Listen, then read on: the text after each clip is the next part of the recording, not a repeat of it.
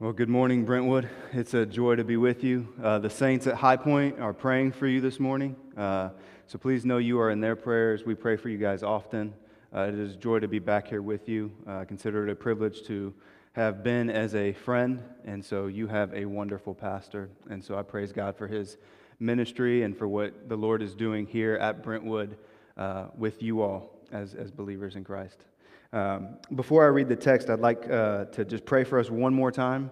Uh, too much prayer is never a thing. And so I just want to pray real quick, then we'll read our text and, and we'll, we'll begin. Father, again, we do thank you for this morning. We thank you for your grace and the mercy that you bestow upon us, uh, new and afresh every morning. Uh, God, even I'm reminded this morning of how we are so uh, undeserving of your mercy and your grace. And so, Father, would you uh, just remind us of that this morning. Would you make Jesus ever clear for us? Uh, God, would you move me out of the way and would you uh, speak by your Spirit uh, from your text this morning uh, in a way that exalts, exalts Christ and uh, moves us to pursue him even more this week? It's in Christ's name that we pray this. Amen. Our text this morning is Luke chapter 10, verses 38 to 42.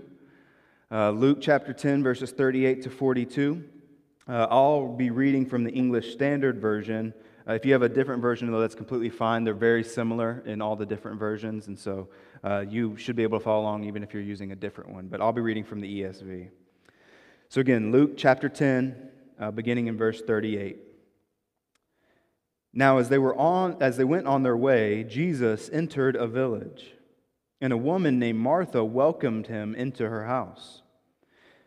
And she had a sister called Mary who sat at the Lord's feet and listened to his teaching. But Martha was distracted with much serving. And she went up to him and said, Lord, do you not care that my sister has left me to serve alone? Tell her then to help me. But the Lord answered her, Martha, Martha, you are anxious and troubled about many things but one thing is necessary. Mary has chosen the good portion, which will not be taken away from her. Praise God for his word this morning. We live in a time where it is all too easy to become distracted and pulled away from time spent with Jesus. A time where, if we're not cautious, the words of Jesus can be drowned out, or even worse, twisted by other voices that we have in our lives, whether they be uh, from news outlets, or friends, or coworkers, or even family members. We can all be too easily distracted from hearing Jesus' voice. Even good and honorable tasks can begin to pull us away and distract us from our time spent with Jesus. And our text this morning is a somewhat familiar text as we see two sisters, Martha and Mary, who are well known to Jesus. We actually read multiple times in Scripture where Jesus apparently knows this family very well and visits them frequently. He arrives in their home in this text and he begins to teach. He begins to teach, and though we only have five verses, we're giving, given a very clear picture of the necessity of the words of Jesus in the lives of his disciples. I only have one point this morning. I only have one encouragement to give you from this text. And that is this sit at the feet of Jesus because what he has to say is good. Sit at the feet of Jesus because what he has to say is good. To find somebody sitting at the feet of Jesus was to find a follower of his eager and willing and ready to hear his teaching. They couldn't wait for him to begin to speak. And Mary is doing this very thing in our text. And in verse 39, it actually says, Mary, who sat at the Lord's feet and listened to his teaching. But we can't miss the point. If you look again at verse 38, who's actually welcoming Jesus into the home? This is a very important part of the story that we tend to forget when we recall this account. Verse 38 Martha. Martha is the one that welcomes Jesus into the home. Luke makes a point to make it very clear that Martha is the one who is doing the welcoming. We tend to uh, paint Martha in a very bad light. Uh, but it's important the way Luke is doing this here because it adds a lot of clarity to our understanding of what's actually taking place in the story. It's not about one sister who loves Jesus and the other sister who finds him to be an inconvenience. It's not about one sister who's a follower of Jesus and another sister who just hasn't quite understood him yet and hasn't repented and followed after him. It's not about one sister who recognizes who Jesus is and the other sister who is complete, completely oblivious to who he is. No, both sisters are disciples of King Jesus. Mary wants to sit at her Savior's feet and listen to his teaching. Martha wants to serve her Savior and those who have come with them. You see, we can't forget that just because Luke decides to only highlight specifically three individuals in the stories, that they're the only individuals in the story.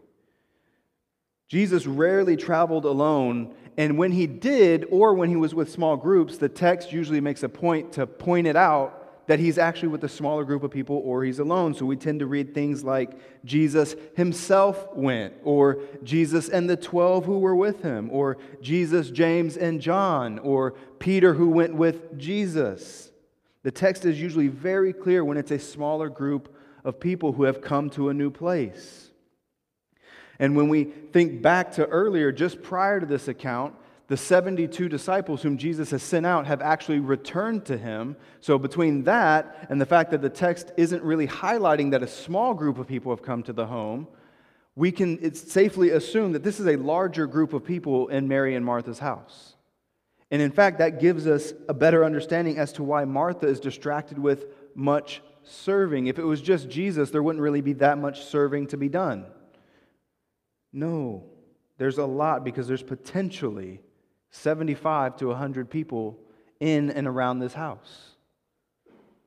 So we can't fault Martha for thinking there's a lot that needs to get done. There's a lot that has to happen. Martha is the one who welcomes Jesus in, and she welcomes his entire group into the home. Jesus sits up front, begins to start teaching, and we see Mary jump to the front row. She is excited to sit at Jesus' feet and hear what he has to say. But Martha slowly starts to feel the pressure of making sure that all these people who are in her home are actually cared for well. At the very least, she wants to make sure Jesus is cared for.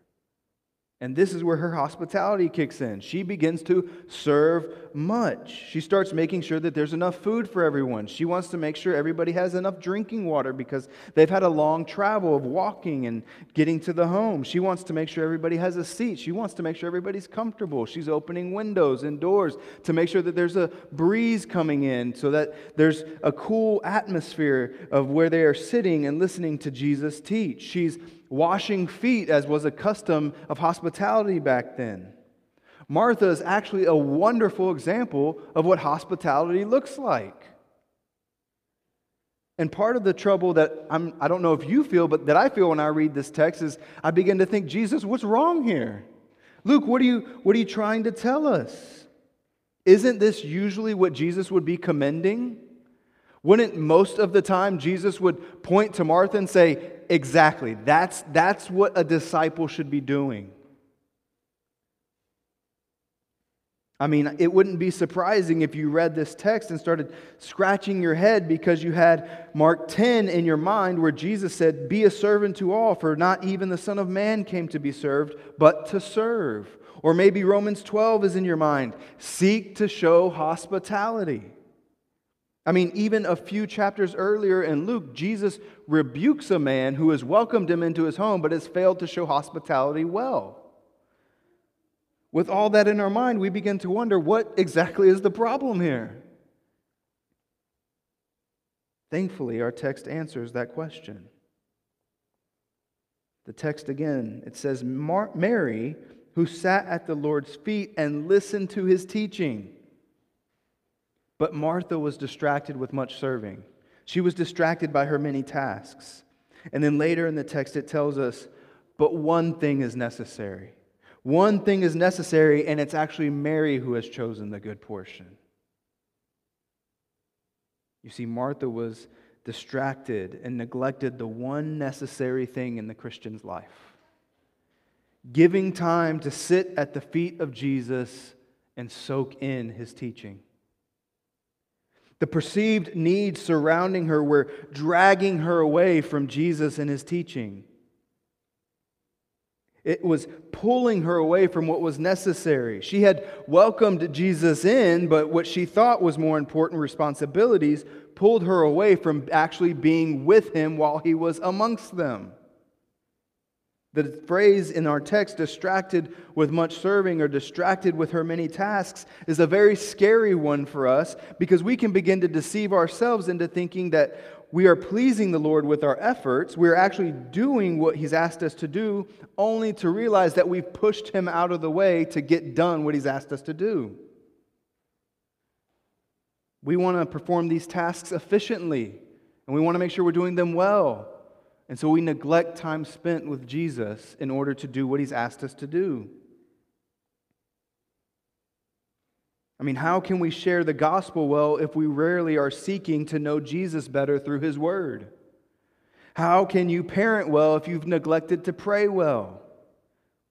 How well can you practice patience and forgiveness if we're not continually in the Word, realizing how much patience and forgiveness our God has shown towards us? If you haven't first had your own soul nourished and encouraged from the Word, how can you encourage and nourish others' souls? If you volunteer for a serving position here on Sunday mornings, praise God for that. That is important, that is needed. But we must fight the temptation to, to miss the preaching of God's word on a regular basis in attempts to serve God by doing other things. Serving is important and needed, but only one thing is necessary. Brothers and sisters in Christ, as you seek to appoint leaders here in your own congregation, one of the greatest blessings the church can have are leaders who devote themselves to sitting at the feet of Jesus and listening to his teaching. The best place that any church member can find their pastor is sitting at the feet of Jesus seeking to know him more. Doing what Mary has done in this text, choosing the good portion. You see, Martha's hospitality was not the problem, her neglect of Jesus was. We shouldn't look at what she's doing and say, that's wrong. We should look and see, she's neglected the one thing that's necessary for her spiritual walk. And I can't fault Martha. We can't fault Martha. This for sure would have been me if I was there. I think about my children's birthday parties. I have an almost six year old, a three and a half year old, and a one year old. Please pray for us. But we have these children, we have these birthday parties pre COVID for them where we invite a bunch of people over to our home. And we have all these people there, and we're there, and I'm making sure, okay, everybody's got cake, everybody's got pizza. Okay, who needs a drink? Oh, it's too cold in here. Let's, let's, not, we, let's fix that. It's too hot in here. Let's fix that. Oh, we need more chairs. Let me go to the garage and get those. Let's make sure the table's good. And it's, uh, it, it, my kids have a great time. And everybody leaves, and my wife and I are talking after the birthday party, and you know, we're just thankful to God that everything went well and nobody got hurt and you know, it was so good to see people. And my wife will say something like, Oh, it was so good to catch up with so and so. And I'm left wondering, They were here? I just can't remember because I'm so busy. I got so caught up with making sure things were getting done that I didn't even have a fruitful conversation with anyone. You may have experienced something like this when maybe you go to have dinner at a friend's house and there's multiple people there, there, and the host is so consumed with making sure that the food is ready and the food is placed well and the table is set and there's chairs and everybody has a drink and the AC is not too high or it's not too low. The heat needs to be on. Everybody has a jacket who's too cold. And you leave and you wonder, wow, I didn't even get to have a conversation with them. But they served us very well. You see, this tends to be our go to. We want to make sure people are cared for, those who are with us. So we can't fault Martha. This would have been us.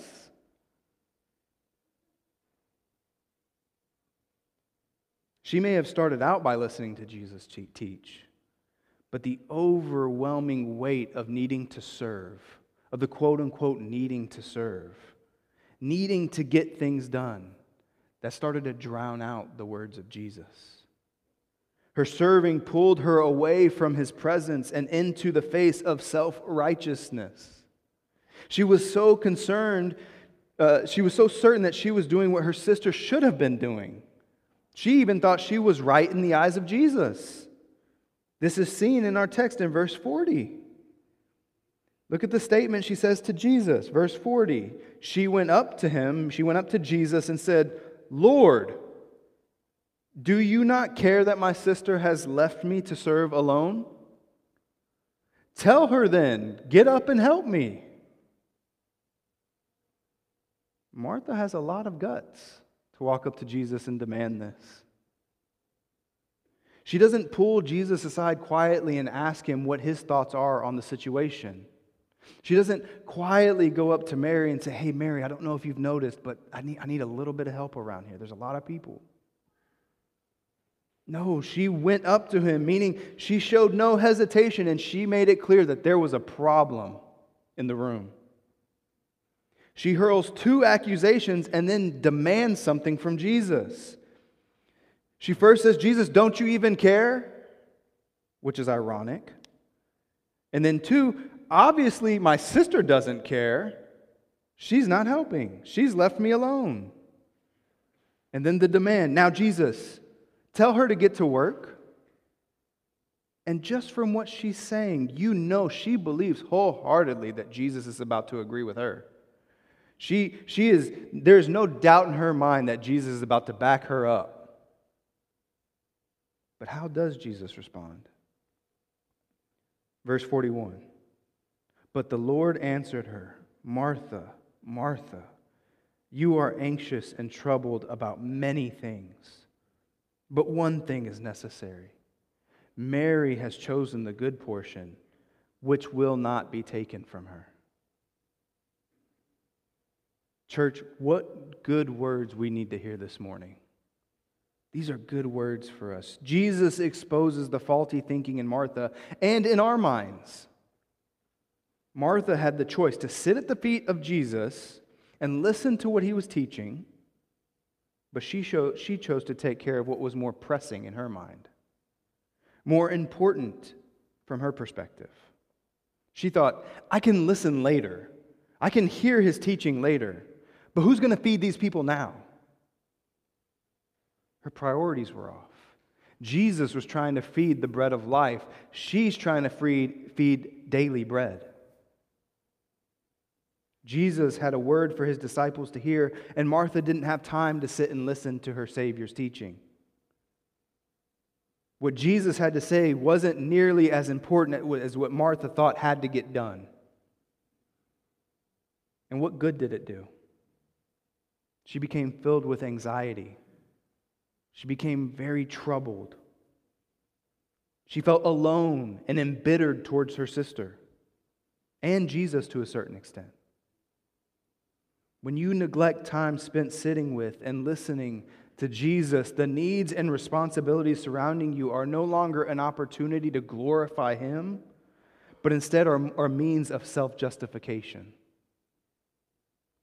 The cares of the moment pulled her away from Jesus and eventually caused her to push him away. She fully believed she was in the right in her in the eyes of Jesus. And when his actions or inactions from her perspective didn't match what she believed, she confronted him, accused him, demanded from him. I mean, think about the sad irony. Jesus is speaking to potentially 75 to 100 people in this small in this home speaking life-giving words. And she walks up and says, "Don't you even care, Jesus?" He's doing the most caring thing possible in the moment. And she's so blinded by her tasks that she says, "Jesus, do you even care?" And Jesus never says the things she was doing were bad. She's, he, Jesus is just telling her, Martha, those things can wait. Those things can wait. We face the same choice today. Are we going to sit at the feet of Jesus or are we too busy? When was the last time your alarm went off in the morning and you rolled over with joy and said, I'm awake, I can start praying and reading the word? When was the last time you couldn't wait to sit down and open the Word of God and pray like the psalmist, Open my eyes, Lord, that I may behold wondrous things from your Word? How often do we talk about our need to spend time in the Word the same way we talk about our need for coffee? I want to make a quick side note at this point. Don't, don't neglect time in the Word and prayer thinking you'll make up for it later by podcasting sermons or anything like that. That's like me saying, I never really talk to my wife, but I, I hear from others how she's doing. It, it doesn't work that way. Take up the word and read, and then talk with your elder brother Jesus. It's the one thing that's necessary. Jesus makes it very clear to Martha and to us that there are many things that will cause us anxiety and trouble in our lives, but there's only one thing that's necessary. There is nothing more important in a disciple's life than to sit at the feet of Jesus and to hear him teach and to receive his words, which are good. However, we would, we would be wrong to, leave this morning and think, okay, I just need to spend more time in the Word. Or, okay, I just need to make sure I open my Bible more this week. We don't struggle with being in God's Word because we have a bad reading plan or just because we're lazy. We struggle because our view of Jesus has been diminished by all the distractions around us. We think there's more pressing things to get done. We become so accustomed and comfortable with distractions that drag our attention away from Jesus that we are deeply affected when we approach the Word of God. Because our reality has become one that everything boils down to what I need to get done. When that's our, our mindset, when we approach the Word of God, that's what we're asking Jesus, whether it's personal Bible study, whether it's in a, a, Bible study group or when the word is preached, we don't come to it wanting to know Jesus more. We come to the word saying, God, just tell me what you want me to do. Because that's how we become so accustomed to living our lives. What do I need to get done today? So we open the word of God and say, What do I need to get done, God? What, what's going to make you happy?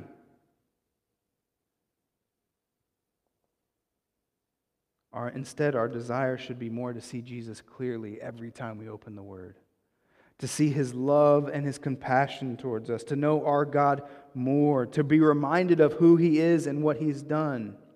Every time I open the Word of God, I want the Spirit to reveal Jesus to me in a way that reorients my desires to what's right, in a way that renews my passion to see Jesus exalted in every aspect of my life, in a way that refreshes my soul after being weighed down with tasks and distractions that surround me all week, and in a way that helps me fight the pull of those distractions and causes me to seek the good portion in Jesus and then have that propel me to glorify God in everything I do, not the other way around. By approaching the Bible in this way, serving wouldn't be considered a distraction anymore. Approaching the Bible in this way, serving would now be a humble response to a restful soul that has found peace in their Savior's words. We just need to turn everything off for a time and sit with Jesus every day and hear from his word. We're called to choose the good portion as Mary did. Mary had chosen the good portion. The language of portion is an echo throughout Scripture where the term is used to show a closeness with God. Mary had chosen this closeness with God by sitting at the feet of Jesus. And this is why Jesus says Mary's chosen the good portion. She chose to prioritize being in the presence of Jesus by sitting at his feet and learning from him. She didn't just choose to sit and listen. She, she sat and listened to Jesus because it meant she was getting Jesus. That's how we should approach the Word. Not just to hear things of what to do or, here to, or to grow in our factual knowledge, but because it means we're getting Jesus. We're hearing the Word of God. Sitting at his feet and listening to Jesus wasn't beneficial just because it was good teaching. It was necessary and primary because it was Jesus who was actually speaking. When Jesus speaks, you listen. Why? Because he's Jesus.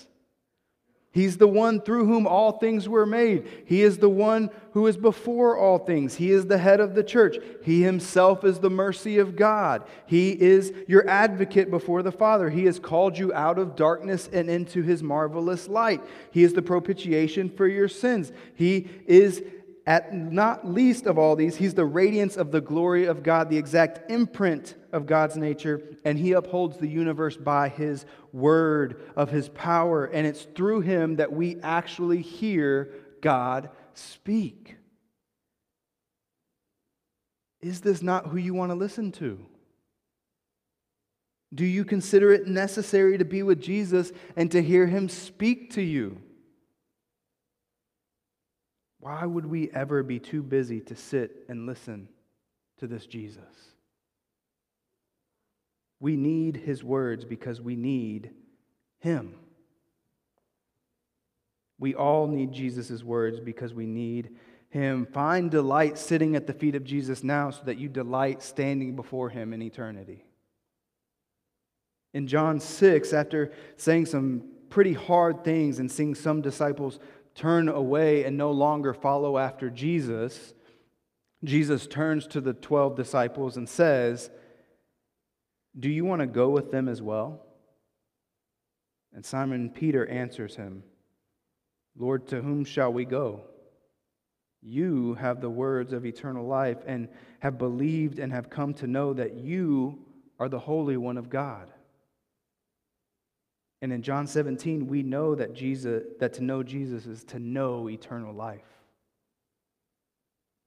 Mary, desiring to sit at the feet of Jesus and to hear the sweet words of his teaching that would bring a sweet relief to her soul, was soaking in every single word he was speaking because they were words of eternal life. And it was a life that would not be taken from her. This is a promise we can cling to. It's a promise our text leaves us with. The good portion which Mary has chosen will not be taken away from her. Jesus is hers, and she is Jesus. Jesus's. All of God's promises come to reality in Christ Jesus, and none of that will be taken away from her. Jesus says, My sheep hear my voice, and I know them, and they follow me. I give them eternal life, and they will never perish, and no one will snatch them out of my hand. Saints, are you listening to Jesus? Are you hearing his teaching? Do you long to sit at his feet? There's nothing that will separate you from the love of God. Absolutely nothing. The Lord is yours and you are the Lord's, according to Deuteronomy 32. Distractions pulled Martha's attention away from Jesus and gave birth to anxiety and trouble and bitterness. Mary's attention was set on the teaching of Jesus, and it promised her peace and rest, blessedness and life. Some may feel like Martha probably felt after Jesus spoke. Maybe you've realized I've been too distracted, or I'm too easily distracted. I haven't focused on the one thing that's actually necessary in the Christian life. I've felt anxious and troubled about many things. I need to see Jesus better. Maybe you're thinking, I want to sit at his feet and listen to his teaching. If that's you, Jesus would say to you, Come to me, all who labor and are heavy laden, and I will give you rest. Take my yoke upon you and learn from me, for I am gentle and lowly in heart, and you will find rest for your souls. For my yoke is easy and my burden is light. Let's pray. Father, again, we are so thankful for your kindness towards us. When we push Jesus aside, we push your word aside and say, we have better things that need to get done. There are more pressing things in our lives. That, Father, you don't disown us, but that you use your word to rebuke us and to exhort us to turn back to Jesus and to make him the focus of our lives. Father, forgive us for where we have pushed Jesus aside. By your Spirit, would you work in us a desire to sit at his feet and hear his teaching because it is good and it is necessary. And we thank you even now for how you work that in our lives. Would you bless our time in your word this week? In Christ's name, amen.